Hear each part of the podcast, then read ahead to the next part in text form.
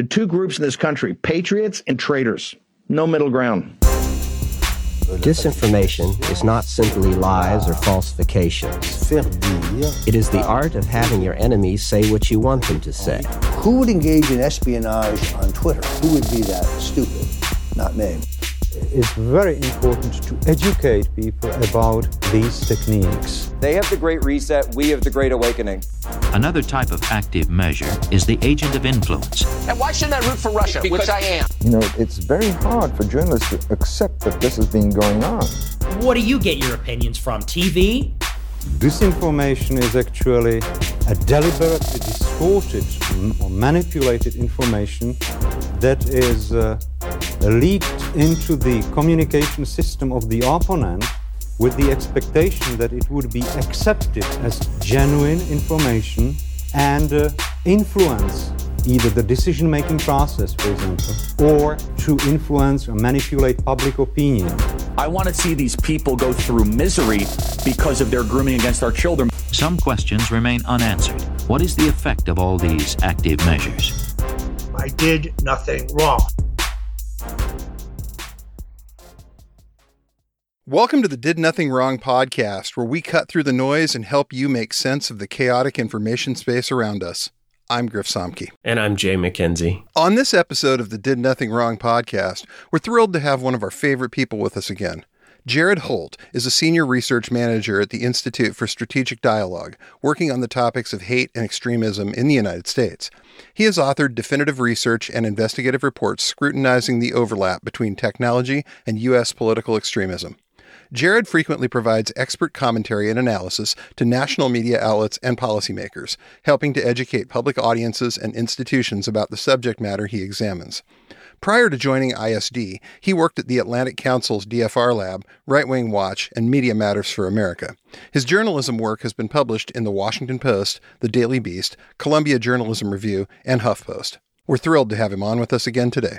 So there was a tragic incident in Utah recently. On Wednesday, April 9th, an elderly gentleman by the name of Craig DeLue Robertson was killed by the FBI after making threats towards President Biden and New York District Attorney Alvin Bragg. An FBI spokeswoman said, quote, "The incident began when special agents attempted to serve arrest and search warrants at a residence. The subject is deceased. The FBI takes all shooting incidents involving our agents or task force members seriously." Now, we should probably warn you that the content of the threats that he was posting on social media were pretty violent and dark. Dark enough that Truth Social, the beacon of free speech owned by Donald Trump, was actually the social media platform that warned the FBI about this individual. The QAnon memes, the sending everyone to Gitmo, the mass executions, Truth Social says, meh, but this guy they turned in. Mm-hmm. Yeah, I think it's interesting because it shows you that they are watching for this, or at least like somebody on the website is reporting this to moderators. That's like the least amount of what is happening here, but it's very interesting. Everybody thinks they're going to make the free speech platform, and then they make it. And at some point there's the, you know, oh shit moment that happens, right? Yeah. Happened to Gab, happened to Parler. Now evidently it's happened to Truth Social. They saw this guy. And R.I.P. Parler. Yep. Yeah, Parler. Pour one out for that. They're gone woke. What are you going to do? Apparently not Truth Social. Yeah.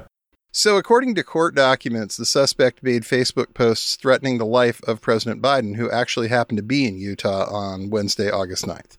Quote, "I hear Biden is coming into Utah, digging out my old ghillie suit and cleaning the dust off the M24 sniper rifle. Welcome, buffoon in chief," read one of Robertson's Facebook posts. I don't know if the average person knows what a ghillie suit is, but it's the full-on camo, like you're a sniper. You ever seen one of those movies where it's the sniper in Vietnam and he's basically hanging out in the jungle for 3 days trying to get his target? Mm-hmm. Yeah, he's wearing a ghillie suit. That's what we're dealing with here. So you can say, oh, it's a joke, or just, oh, he didn't really mean it. He's an old man, all this. But he had lots of guns. I've seen the pictures, lots of guns. I don't know how many. He had a ghillie suit. He clearly knew how to fire the guns, which is really all it takes to kill someone. So, yeah, they took it seriously. And after Robertson threatened other government officials, like Manhattan District Attorney Alvin Bragg, they had to do something. he said about Bragg, he said, I want to stand over Bragg and put a nice hole in his forehead with my 9mm and watch him twitch as a drop of blood oozes from the hole as his life ebbs away to hell. Jesus. Wow. Yeah, I'm thinking whatever passes for a moderation team over at Truth Social, they saw that and they're just like, this isn't going to look good if this guy turns out to be serious. Yeah. And I just want to say before we keep going, everybody owns a ghillie suit, Jay. You're the one who's weird. We all wear it every night when we go to bed. Absolutely. But not all of us post like this online. When you're cycling, are you wearing a ghillie suit? Is that your preferred? Yeah, it has less to do with aerodynamics and more about stealth. You don't want them sneaking up on you. You don't want them feds coming up on you while you're trying to, do a century ride. It's an important quality when you're riding a bicycle next to cars that they don't see you. Very important. Yep. They can't hit you if you're not actually there, right? Something like that. Yeah, we're really glad that Jared joined us before a bus came his way, and this is probably going to be his last recording, but we appreciate him showing up here. Yeah, hopefully this works out. Anyway, thanks, buddy. So according to CNN, FBI agents, sorry to move on so quickly from my impending death here, but according to CNN, FBI agents approached Robertson at his house in March about a social media post. Investigators disclosed this in an affidavit. Robertson, according to this affidavit, would not speak to the agents, saying, it was in a dream. We're done here. Don't return without a warrant. Generally not a bad way to handle the cops, but after the interaction, Robertson allegedly repeatedly threatened FBI agents online. One of those Facebook posts included in the court documents reads, to my friends in the Federal Bureau of Idiots, I know you're reading this, and you have no idea how close your agents came to bang. Bang. Bang. Whew. Wow. I'm shaking over here. I'm definitely shaking. I don't even work for the FBI, despite all the allegations from people like Glenn Greenwald or whatever. We don't believe that. But nah. Yeah, he's got to say that, folks. He's got to say that. It's the standard disclaimer about these things. And what's really kind of scary about this whole thing is that investigators noted that Robertson does appear to own a, quote, sniper rifle, unquote, and several other firearms. So it's not as if they didn't have anything to worry about with this. Yeah, maybe it's kind of a joke, and maybe he's kind of trying to get a rise out of FBI agents, but common sense really wasn't in play here. And at a certain point, they have to take it seriously. And the FBI now says that he pointed a gun at them when they showed up. What do you think is going to happen when you have guns, you make threats, and then you point a gun at the people you just threatened? But nevertheless, he is now a martyr, and all of our favorites were comparing this to Ruby Ridge and Waco immediately, which this is not that. No, it is not. But that is their go-to. I think the Waco and Ruby Ridge comparisons, I think, were probably some of the more deranged reactions. I feel like, after stuff like this, because unfortunately, this just seems to happen every few months. Something like this happens. Right. The Jack Posobiec's and Charlie Kirk's of the world, the Tim Pools of the world, they're just Pavlovian dogs or lab rats, right? That learn if they push a button, they get a treat. So then the next crazy MAGA guy gets arrested or gets, shot by the cops, and they just run over to the button and bang on it a bunch and hit it harder and harder every time. It's just it's sad to me to watch. I should probably feel differently about it because that kind of reaction, I feel kind of begets or encourages more of this. But it's just sad to me. I just see these little slobbering dogs ringing the bells, trying to get their engagement up. And the thing is, the guys like Mr. Robertson here, he's 73, I believe, and he obviously had this sort of active fantasy life going in his head. His neighbors claimed that they'd never heard of any of this stuff. They had no idea he was like this.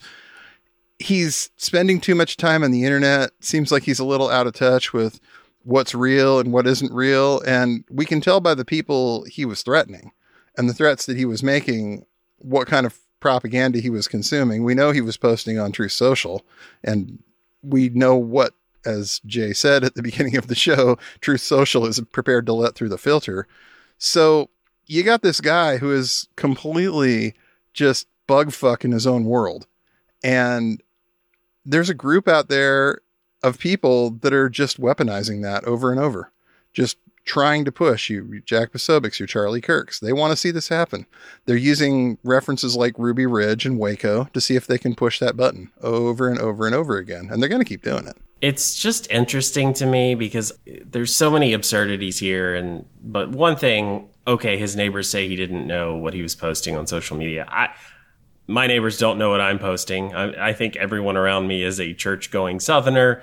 I don't find that hard to believe. Like, they would be appalled at my left-wing leanings. Yeah, I mean, we are increasingly isolated, even from the people we live around.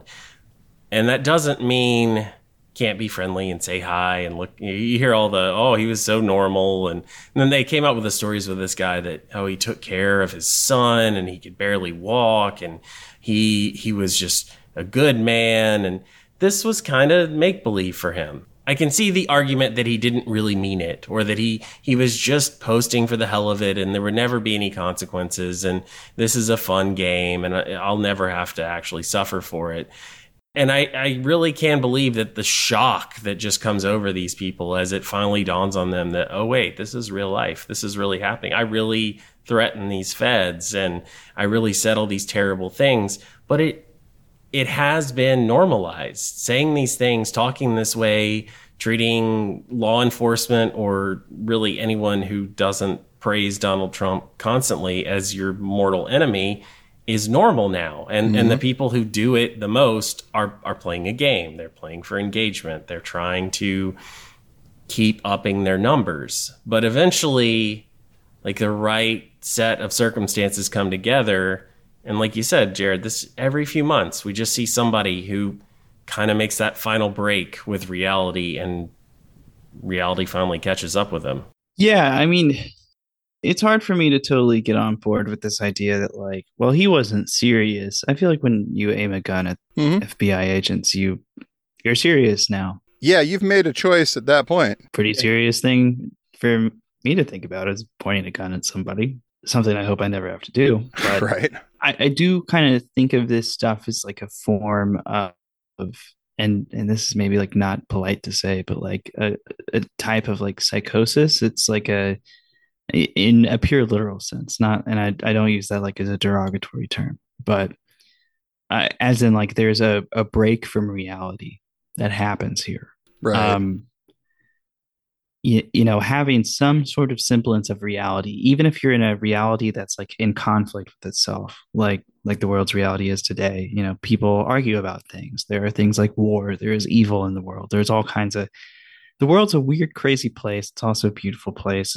Everything is everything. But when you break apart from that and you start to think the whole world is a lie, or like everything is like aimed at you specifically, or like you become the main character of something in the right circumstances, with the right pre-existing conditions, with the right stimuli from, you know, all kinds of terrible people, terrible online environments, you know, that can lead a person to flip and, yeah, act out like that. And I think part of what the internet does is it can make that process go, you know, a little bit quicker.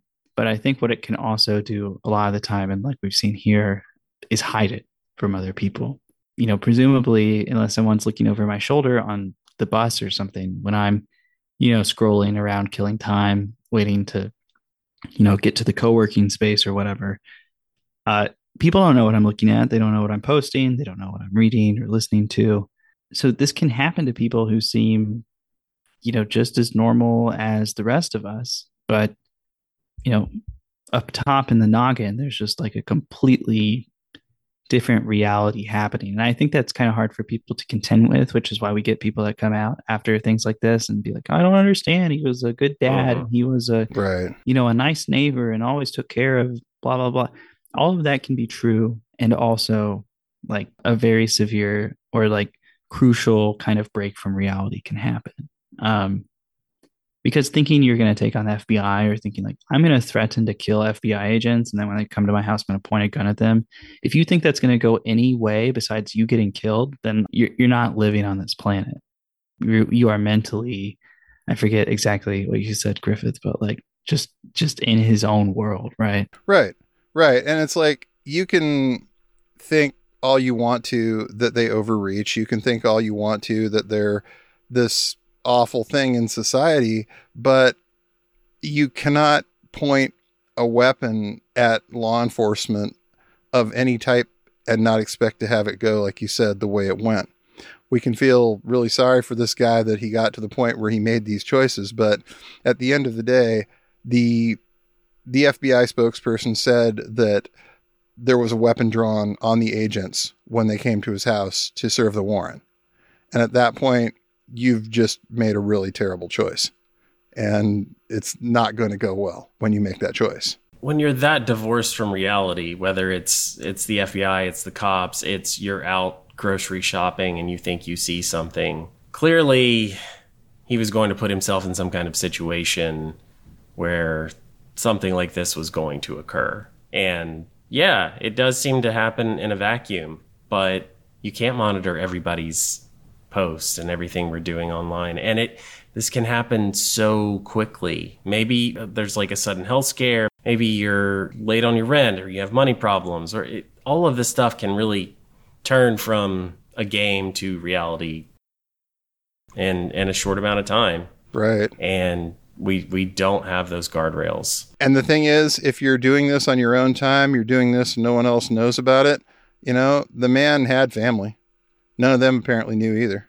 This is a case of like, nobody probably knew just how bad things were with this guy besides, the people he was posting to and talking to on Truth Social and the moderators. Or they were basically one step behind him.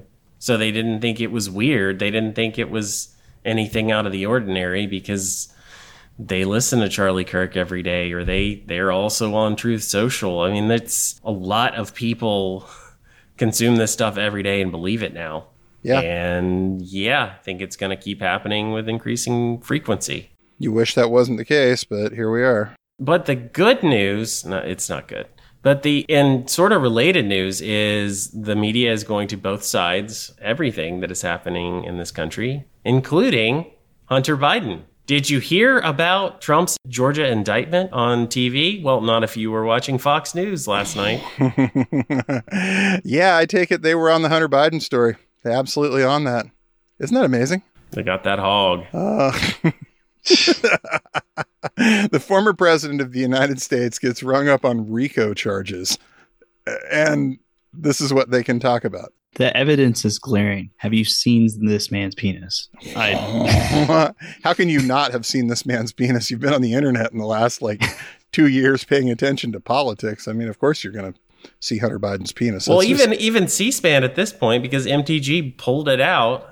What was it? A few weeks ago, she had the big poster board of Hunter Biden's dick, because that's just that's politics now. That's politics now. Mm-hmm. Look at this man's penis. Tell me he does not deserve to be in jail. Him and his father. Mm-hmm. Yeah, they are just looking for something. They've found what they think is an opening. They think it's a way to get this guy into the news. And never mind Jared and Ivanka, never mind Trump getting indicted along with 19 of his close compatriots. It doesn't matter. This is all we're going to talk about from here on until the election, or somebody makes them shut up about it one way or the other. Yeah, I mean, the specifics of the Hunter Biden special prosecutor, David Weiss, who has been investigating Hunter since 2018, Joe Biden gets elected, despite what you may have heard. He was elected, becomes president. He doesn't fire this guy because he's investigating his son. He keeps investigating him. And recently, it seemed like there was going to be a plea deal. Hunter was going to get no jail time. For whatever reason, the deal fell through. Now the same guy, David Weiss, is special prosecutor. And there were so many takes from people that I generally like and consider good reporters who just jumped straight to, oh, this is going to be a problem for Joe Biden. This is going to be a problem for him in his reelection. And you can't help but feel like they want that. They want a horse race. They definitely want to see that kind of drama because it sells ads, it sells soap. And the more you can both sides this thing, the more likely it is that people are going to tune in to some of these more mainstream networks, because pretty much everybody who's not consuming that, all the people on the left, all the people on the right that are in their own sort of media echo chamber, they've all made up their own minds. Nobody's going to be changed one whit by that. The Trump people do not care that Trump was indicted for all of this stuff yesterday. It doesn't matter. This is the deep state out to get him. His poll numbers will probably go up after this is over, sadly. And the same thing for a lot of the people on the left with Hunter Biden. There's nothing they can charge him with that's going to make anybody sit up and go, oh, well, maybe Joe was in on this somehow. Everybody's already decided how they feel about this. But horse races sell. So we're going to see more of this. I mean, I'm of the scorching hot belief that, like, once you reach this level of power in society, there's no way you're not like a criminal. Like, you probably have done illegal things and you probably should go to jail. Hunter Biden has definitely done illegal things. Should he be exempt from consequences? Not really. But that's not really what this is about for Republicans. Nope. Donald Trump did illegal things. Should he be exempt from consequences? Definitely not. I say lock them all up. That's my chant. And that's why I'm running for president in 2024. Absolutely. Absolutely. We just need a charismatic leader who agrees that all of our enemies and the people we don't like should go to jail. And then everything will be better, right? That's the fix, is if we put everyone in jail, then no one can bother us. Parody, satire. Do you have a campaign manager already? I'd love to talk to you about that. I have to be careful with that because I tend to talk like a little bit monotone. So people who don't know me, like. Yeah, Jared is actually here to tell us he's quit his day job and he's going to start managing some political campaigns. Candidates TBD. Seriously, though, it is just, this is how it's going to be, I think, going forward. This is where we're at now, in that they're trying, it seems, to do the right thing with the Hunter Biden investigation. He apparently had a plea deal, which fell apart for reasons. And now they've appointed a special prosecutor. Biden didn't fire the special prosecutor.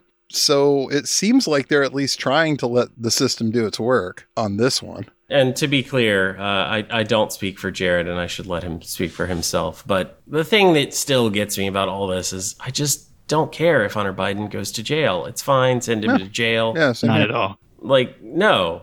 But prove to me that Joe Biden did anything, and anything that you can prove. And they can't. And they've had, how many years now? 5 years to find it. And they can't find it. And honestly, they've gotten so desperate that they're recycling old material. They're recycling that video of him in Ukraine saying that he fired the prosecutor, which was U.S. policy. He was just kind of bragging off the cuff, being Joe Biden, flexing his muscles. But they've run out of ideas. So they're back to that because they don't have anything, but they don't need anything. If they don't have anything, they're just going to make something up. And James Comer, I swear to God, he comes out every day and he's like, the Bidens may have allegedly taken 5 million or 10 million. Or last I looked, they're at like, right, like, baby, it's like 50 million now. It's just, it's monopoly money. But hey, it means their investigation has uncovered things, I guess. Things. Every day Joe Biden doesn't go to jail, like, that number goes up higher. Absolutely. And eventually they're going to find the magic laptop hard drive or the magic phone call transcript that everybody's going to turn around and say, ooh, okay, yeah, he really did it. Let's lock him up now. It's the virtual machine inside the laptop from Apple. It's the Linux instance that's running inside the laptop from hell. See, he had a flash drive that he used to plug into it and boot the operating system that way. And we have that flash drive. And now Can you believe this thing had a CD-ROM drive? What year is it? It really does kind of say something, though, that they have nothing else. Like, there's going to be an election in a year. And it's going to be Hunter Biden again. Mm-hmm. They don't have another kid or a niece or a nephew, or Joe Biden's grandparents were Nazis or something. And I say that now, I'm like, somebody's going to hear that and go make it a thing. And I apologize in advance. But come on, man. What are you doing? It's so run-of-the-mill Washington, D.C. swamp that no one actually wants to get rid of, even the people who want to drain it. Or what does DeSantis want to do? Does he want to kill it? Mm-hmm. He wants to kill the deep state. And, you know, none of these people can run on the record. None of these people can run on, like, say, for instance, oh, let's talk about how much better life is for women in this country in the last several years. Let's talk about how women have so many more rights than they did 6 years ago. You know, they can't talk about anything that's actually happened policy-wise. My favorite female influencer says women should not vote, so I'm going to go with that. Yeah, Pearl Davis, she's great. Yeah, I love it. You got to get Pearl on the show. Maybe when finally have some ideological diversity. I'm a guy and I'm telling you to. That would probably work. Yeah, you guys are scared to debate. That's true. Terrified. Yeah. Absolutely petrified to debate these people. Joining the show from stage left, Pearl Davis. Hey. Just Nazi things. Okay. Sounds good. Yep. I did want to bring up this story because I saw it going viral on social media, and it's one of those that it sounded like it might be too good to be true or too on narrative. So I didn't retweet it right at first, and then I read the stories and realized that it is as bad as it seems. So it's the story of a police raid on a local newspaper in Kansas, and yeah, it looked bad. It got worse. And then the 98-year-old woman died. Yeah. According to the Associated Press, a small newspaper and police department in Kansas are at the center of a dispute over freedom of speech as the newspaper struggled Monday to publish its next edition, days after police raided its office and the home of its owner and publisher. Officials with the Marion Police Department confiscated computers and cell phones from the publisher and staff of the Marion County Record in Friday's raid. On Monday, Kansas state authorities confirmed that they are also involved in a criminal probe of the newspaper over allegations that it allegedly illegally obtained and used personal information about a local business owner. Friday's raids have been widely condemned by press freedom watchdogs as a blatant violation of the U.S. Constitution's protection for a free press. Kansas Governor Laura Kelly called the raids, quote, concerning, unquote. An attorney for the newspaper deemed the searches and seizures illegal and said that the police department's action, quote, offends the constitutional protections that the founding fathers gave the free press. So how did this all happen? I think we should probably turn to Jared, who at least was a reporter, now more focused on research. But I think you know the ins and outs of what the police can and can't do. And it seems like there's a lot here that they should not have been allowed to do. Yeah, I'm kind of amazed that a judge, even like a, you know, off her rocker judge, signed off on this. That was, I don't know. It's almost hard to have words for this, honestly. It's like a journalist's worst fear. It's like the government coming down and like ripping you apart. Is the kind of thing that, like, when you're learning to be a journalist and stuff, it's like, this is what makes like press freedom in the U.S. awesome, is you can say screw you to the government in the way that like libel laws are written and everything. Like you basically like cannot slander a president. It's like legally impossible because they're the president. Like you can do no damage to them with what you write. Like there's so much leeway, and then to have a police department come just like tear your paper apart and get away with it and get sanctioned by the government to do it, it's like, it's horrifying. I feel like it would be enough to make any reporter just quit. Like, why would you try to rebuild there? You're obviously in a territory that's openly hostile to you, right? Can you think of any precursor to that here? I know obviously it happens in other places around the world, but is there anything that pops to mind even in recent history like this? I mean, I've heard of individual reporters kind of getting picked on, FBI trying to shake down people for sources and stuff like that. in national security world, this can happen sometimes. People get like documents they're really, really not supposed to get. The government will hackle them. But generally, like even then, the government tries to be like at least a little bit tactful and like being like, well, this is like about something else. And then they just do it anyway. But like, this is pretty in your face ugly. And like, certainly we've seen like police officers like corral and like even like beat and arrest journalists covering protests and stuff. But this is just like, this is wild. It's hard for me to like wrap my head around it because I read the story and it's just like, you've got to be kidding me. Because this isn't even like, I don't mean to speak ill of the Kansas newspaper, but like trying to look at the stories and stuff that this was supposedly about, it's like, you got to be kidding me. This is like what set off this police department to like raid a newspaper. You've got to be kidding me.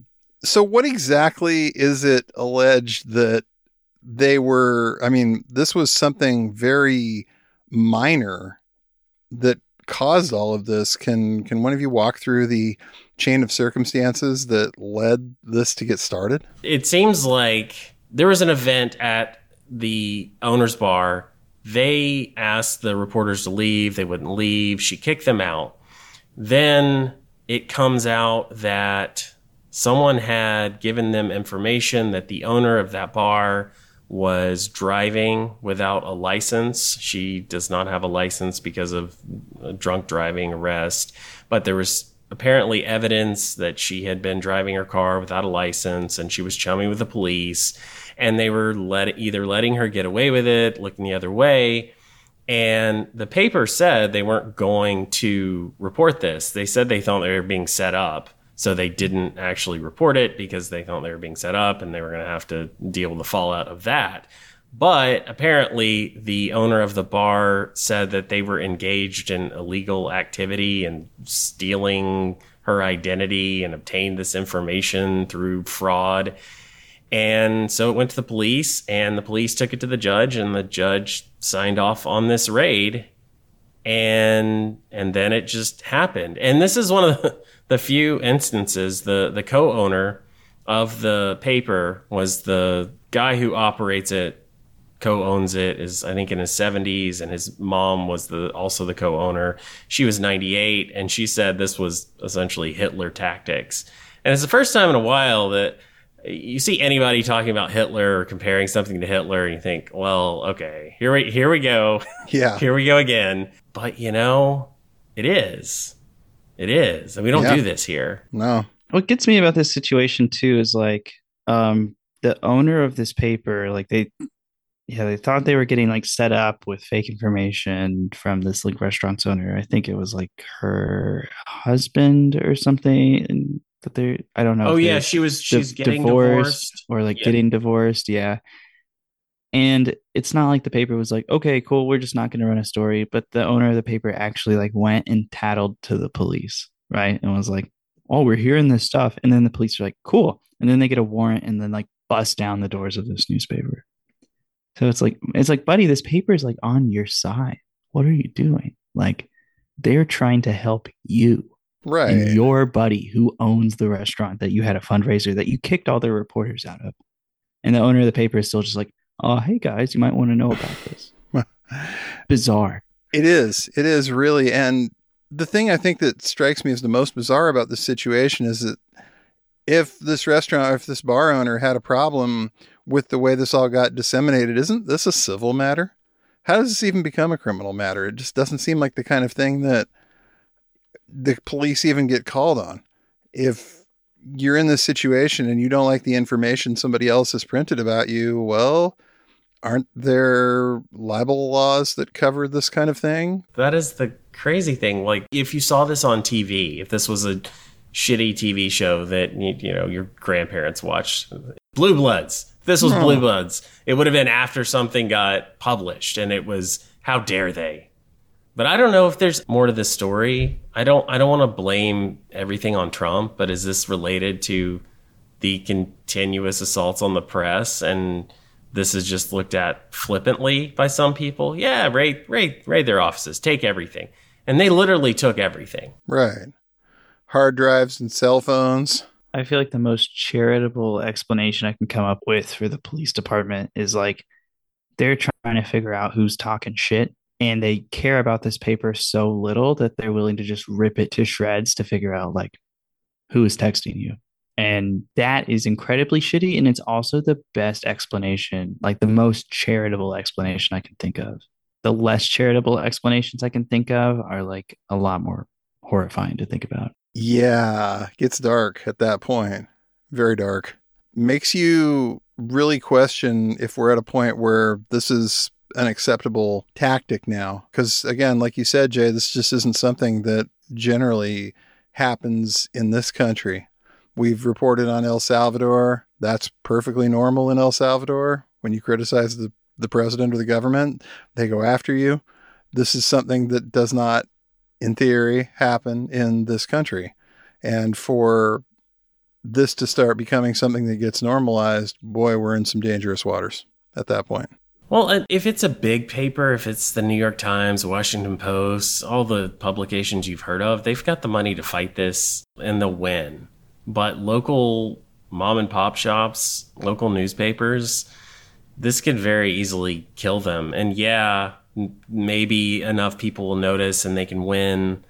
But also people's attention span is not very long. So if this happens 5 times in the next year, I think people will care less each time. And I don't know that it's likely because this is so unprecedented. But the fact that it happened at all should at least raise some red flags for people and think, okay, what could be next and how do we stop it? Yeah. And the answer for how do we stop it, boy, that's a really good question. What do you do when you're in those circumstances and all of a sudden you've got the police raiding you and seizing all of your devices? You know what we do? We put fearless journalists like Andy Ngo on the case. We whip up our concrete milkshakes. Uh-huh. Uh-huh. Lean back, crank our arm, and let it fly, baby. The man who cannot tell a brain freeze from a TBI. I remember when he went on Joe Rogan and he tried to sell that as a TBI. And even Joe Rogan, even Mr. Ivermectin, who is a self-proclaimed idiot, moron, even he looked at Andy like, is that really your final answer? Are you really going to go with TBI? Oh, yes, that's what happened. that was pretty good impression. Yeah, no, that was impressive. That was like every time Andy tells the story of what happened to him, which, to be clear, that wasn't good. I hate Andy as much as anybody. Be terrible to him, but you don't need to like punch him. That doesn't actually like change anything or help anybody. But like every time Andy tells this story, it's like he comes closer and closer to death. It's like, I was nearly killed by ANTIFA and I could barely hold my bowl of fruit. I was spilling the fruit everywhere because my brain was split in half. You've got that accent down. That is impressive. That is very... I don't know. That was like a 6 or 7. I don't know. That's pretty good. We got to be careful because, you know, the possibility exists. He might file a lawsuit against us, and that lawsuit might go a little better than the one that the jury didn't see it his way in Portland this week. You know, I'll take the publicity. I will. I don't think he'll win. I don't think he's got very good arguments or lawyers. So go ahead. When the men on the Did Nothing Wrong podcast talked about my brain, it split in half once more, nearly killing me, sending me to the verge of existence. Oh, that poor man. That poor man. He's just suffered so much. Won't anybody think of the humanity of all of this? You know, he's in bad straits when he starts to go to the left are the real homophobes, and they're just mm-hmm. they're just excited because a gay man had to suffer through this. He has Dinesh D'Souza himself. Mm-hmm. He's Dinesh D'Souza, only, you know, younger, and supposedly the millennial Dinesh D'Souza is probably where we're at with this guy. Just make yourself a target and see how much victimization you can get as a result of that. He had apparently sued several activists in Portland. He had also tried to file a RICO claim against Rose City Antifa, but The charge and defendant were dismissed from the case after it was determined that the group isn't an organized legal entity subject to being sued. The leader of Antifa is all around us. Is the Antifa in the room with you right now, Andy? No, every time he writes about an anti-fascist, it's his new thing is like militant Antifa leftist. Mm-hmm. Yeah. Militant. They're all militant. Some random account called like Cop Shitter Honor 92. It's like, I think Andy should be put in a blender. And he's like, the militant Antifa organizing is creating deadly threats that are coming for me and my family. And it's like, just a clown, man. This guy's just a clown. And then he claims to do anything adjacent to extremism, just has made him my favorite person to like, it's like stealing candy from children and just like ripping his claims apart. I don't know. He's so stupid, but he has a huge audience because he says what people want to hear, which is like, well, we're not the bad guys. Mm-hmm. They're the bad guys. There's this massive terrorist group out there called Antifa, and they operate in the shadows, and they have cells in every major city, and they're just waiting for the orders from Soros to snap and take over everything. And they collaborate with journalists, so we have to put them on lists for research. Mm-hmm. And even the day that the whole milkshake story went viral, and they're trying to kill him. It was being spread that day by fake Antifa accounts that were going around making this trend, making it a bigger story. And then Andy gets pelted that day. And, he looked so sad and so depressed. But it was like the best day of his life because for once he had something kind of halfway real to sell, which is more than he usually has. Yeah. Just a little bit of an aside, but that catchphrase like Andy Ngo gives kill list to Adam Waffen or whatever. As somebody who like did reporting on like sort of that circumstance that happened, I do feel like I need to at least set the record straight a little bit. Go for it. So that claim is basically there was this guy named Owen Lenihan who is like Prog Dad, yeah. He like fashions himself as like an anti-extremism researcher. But if you know anything about this guy and what he's been doing on the internet, not exactly how I would describe him, right? A guy who has really spent a lot of time hanging out with some really, really shitty, racist, awful people. And, today it's just like, well, I was just studying them. And then you like look at what he was doing. It's like, I don't think that's what you were doing, buddy. I think you were one of them. Yeah. So he comes out, he puts a study out that's a network analysis basically of like, okay, I've picked out X amount of Antifa accounts and a bunch of like journalist accounts, and I'm going to see who follows each other, which whatever, that can be interesting analysis, but you got to be like real careful about what you claim from that. Right. Because it shows you like a network of following. That doesn't mean anything for a long time. And I only stopped doing this because I got bored of him. But like I followed Richard Spencer on Twitter for years and I got bored of Richard. So I just not followed him and I didn't think he was relevant anymore. Just tired of seeing his shit. But like I was a reporter and he was like a subject in the universe that I covered. Right. That does not mean that I collaborated with him or that we had some kind of connection or that I was like favorable to him or gentle towards him or working for his side or whatever. But that's like what Owen was trying to claim off this network map was like, look, these journalists follow these anti-fascist accounts. And guess what? None of them have written an article that's like Antifa is the biggest enemy facing the world. So, aha, we've got him. Andy is kind of the guy who gives this guy like his big boost and gets this thread going around. Red State writes it up. Quillette, where Andy was at the time, writes it up. So I wrote a little piece about it and like basically Owen's like thread and then the article that followed was just like a list of naughty journalists. And then somebody took like a chunk of that list, not the whole list, but a chunk of the list. They claim they weren't inspired by the list, but If you look at how it went down at the time, that's obviously bullshit. Mm-hmm. And they made this video that was like, you know, sunset the media. Right. You know, it basically, you know, just listing these journalists and more or less implying that they should be killed. And this was posted on, I want to say it was Gab, I'm blanking at the moment, but it's by this like Bull Patrol account, like, you know, Dylan, Roof, Superfan. Right. Type of account, you know, somebody that like extremism researchers were vaguely aware of. So it was like about that, but there's no reason to think that like Andy Ngo was in connection with this Bull Patrol guy or like had a role in it.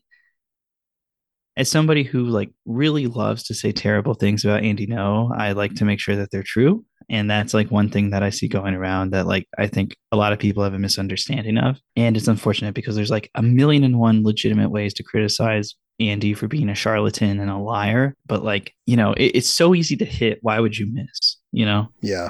Yeah. And it became, like you said, more of a meme than anything else to go ahead and throw that out. The truth, obviously, as you just explained, is a lot more complicated about where all of this went, but it just became another way to give Andy kind of an out on this stuff, to let him say, well, I never did anything like that. I've never heard of Adam Waffen. I don't know what they do. The idea that I would make kill lists for them is ludicrous.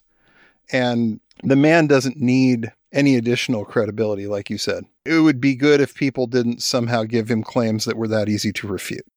We do know that Collette let him go or said he was pursuing other opportunities shortly after this. So yes, he has been relegated to the post-millennials of the world where he belongs. And that is perhaps suffering enough. Yeah. And if you want to talk about Bull Patrol, I mean, we can talk about the gentleman that was adjacent to Bull Patrol that Owen Lenihan decided to interview in his short-lived prog dad persona, a gentleman by the name of Paul Nealon. And Paul Nealon is the candidate who at one point was running against Paul Ryan for the Republican nomination for representative in Wisconsin. He claimed to have a list of Jews that were trying to stop him from getting there. And Owen Lenihan did a 45-minute plus puff piece interview with this guy. So I don't think that's research, man. I don't either. I don't take Owen Lenihan seriously about this. I don't think, you know, dressing up like a fucking clown and being like, LOL, racism rocks. Like, I don't think that's, sorry. Maybe our methodologies are slightly different. Right, right. The going and looking for groypers under a bridge was not his finest hour, but I'm not sure he's had too many fine hours in that persona. And he really doesn't like to be reminded of any of that stuff. He's deleted all of the videos from the internet. He's deleted everything he could get his hands on. Fortunately, it's all been archived. But he's still published by the Federalist, and Andy is still out there. Yes, he's very angry that this case did not go his way. But like Jared said, people are so desperate for a false equivalency here that he will continue to exist out in the world and claim that the Antifa threat is looming. And I remember one of his posts recently that there was a train that was derailed. And he said something about how this is why I always warn about the potential for Antifa to derail the trains and what the damage that they could cause.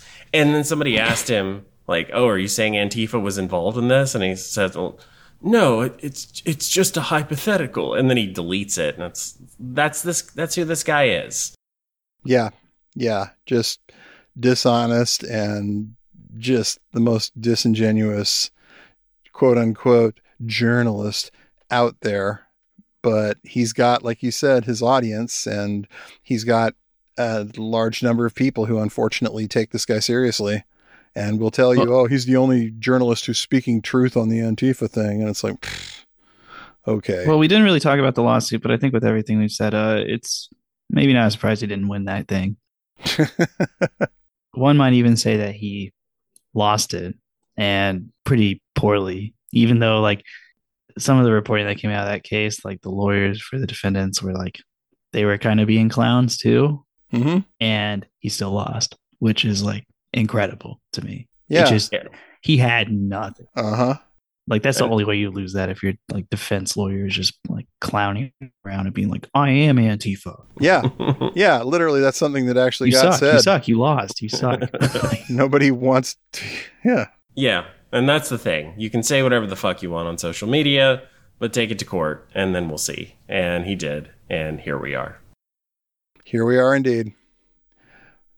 Jared, thank you so much for coming on with us again. It's been too long. We're glad we got you to come on and talk with us about some of what's going on. It's great to talk to you again. Hopefully everything's good for you, and we will hopefully talk to you again soon. Yeah, thanks for having me on, and posting through it ran, so did nothing wrong. Could run, right?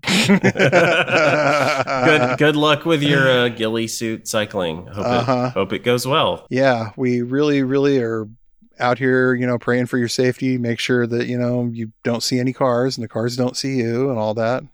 It's just the only way to stay safe. Indeed. Indeed. You got to hide from the vehicles. Yeah. Those globalists are everywhere. So he's just taking the precautions. All right, man. Thanks for coming on. We appreciate it. Hey. Yeah. Take care, guys. Really appreciate it, Jared. Thank you. Thanks for listening to the Did Nothing Wrong podcast. If you want to hear more, you can find us on the web at didnothingwrongpod.com. Please make sure you subscribe to get our content straight into your inbox. You can also follow us on Twitter at James, the word for, and the letter M, all one word, and GrizzaBJJ, GRZABJJ, as well as DNWPod. We're extremely grateful for paid subscriptions and donations that allow us to keep doing this important work. Thanks, and remember, everyone mentioned did nothing wrong.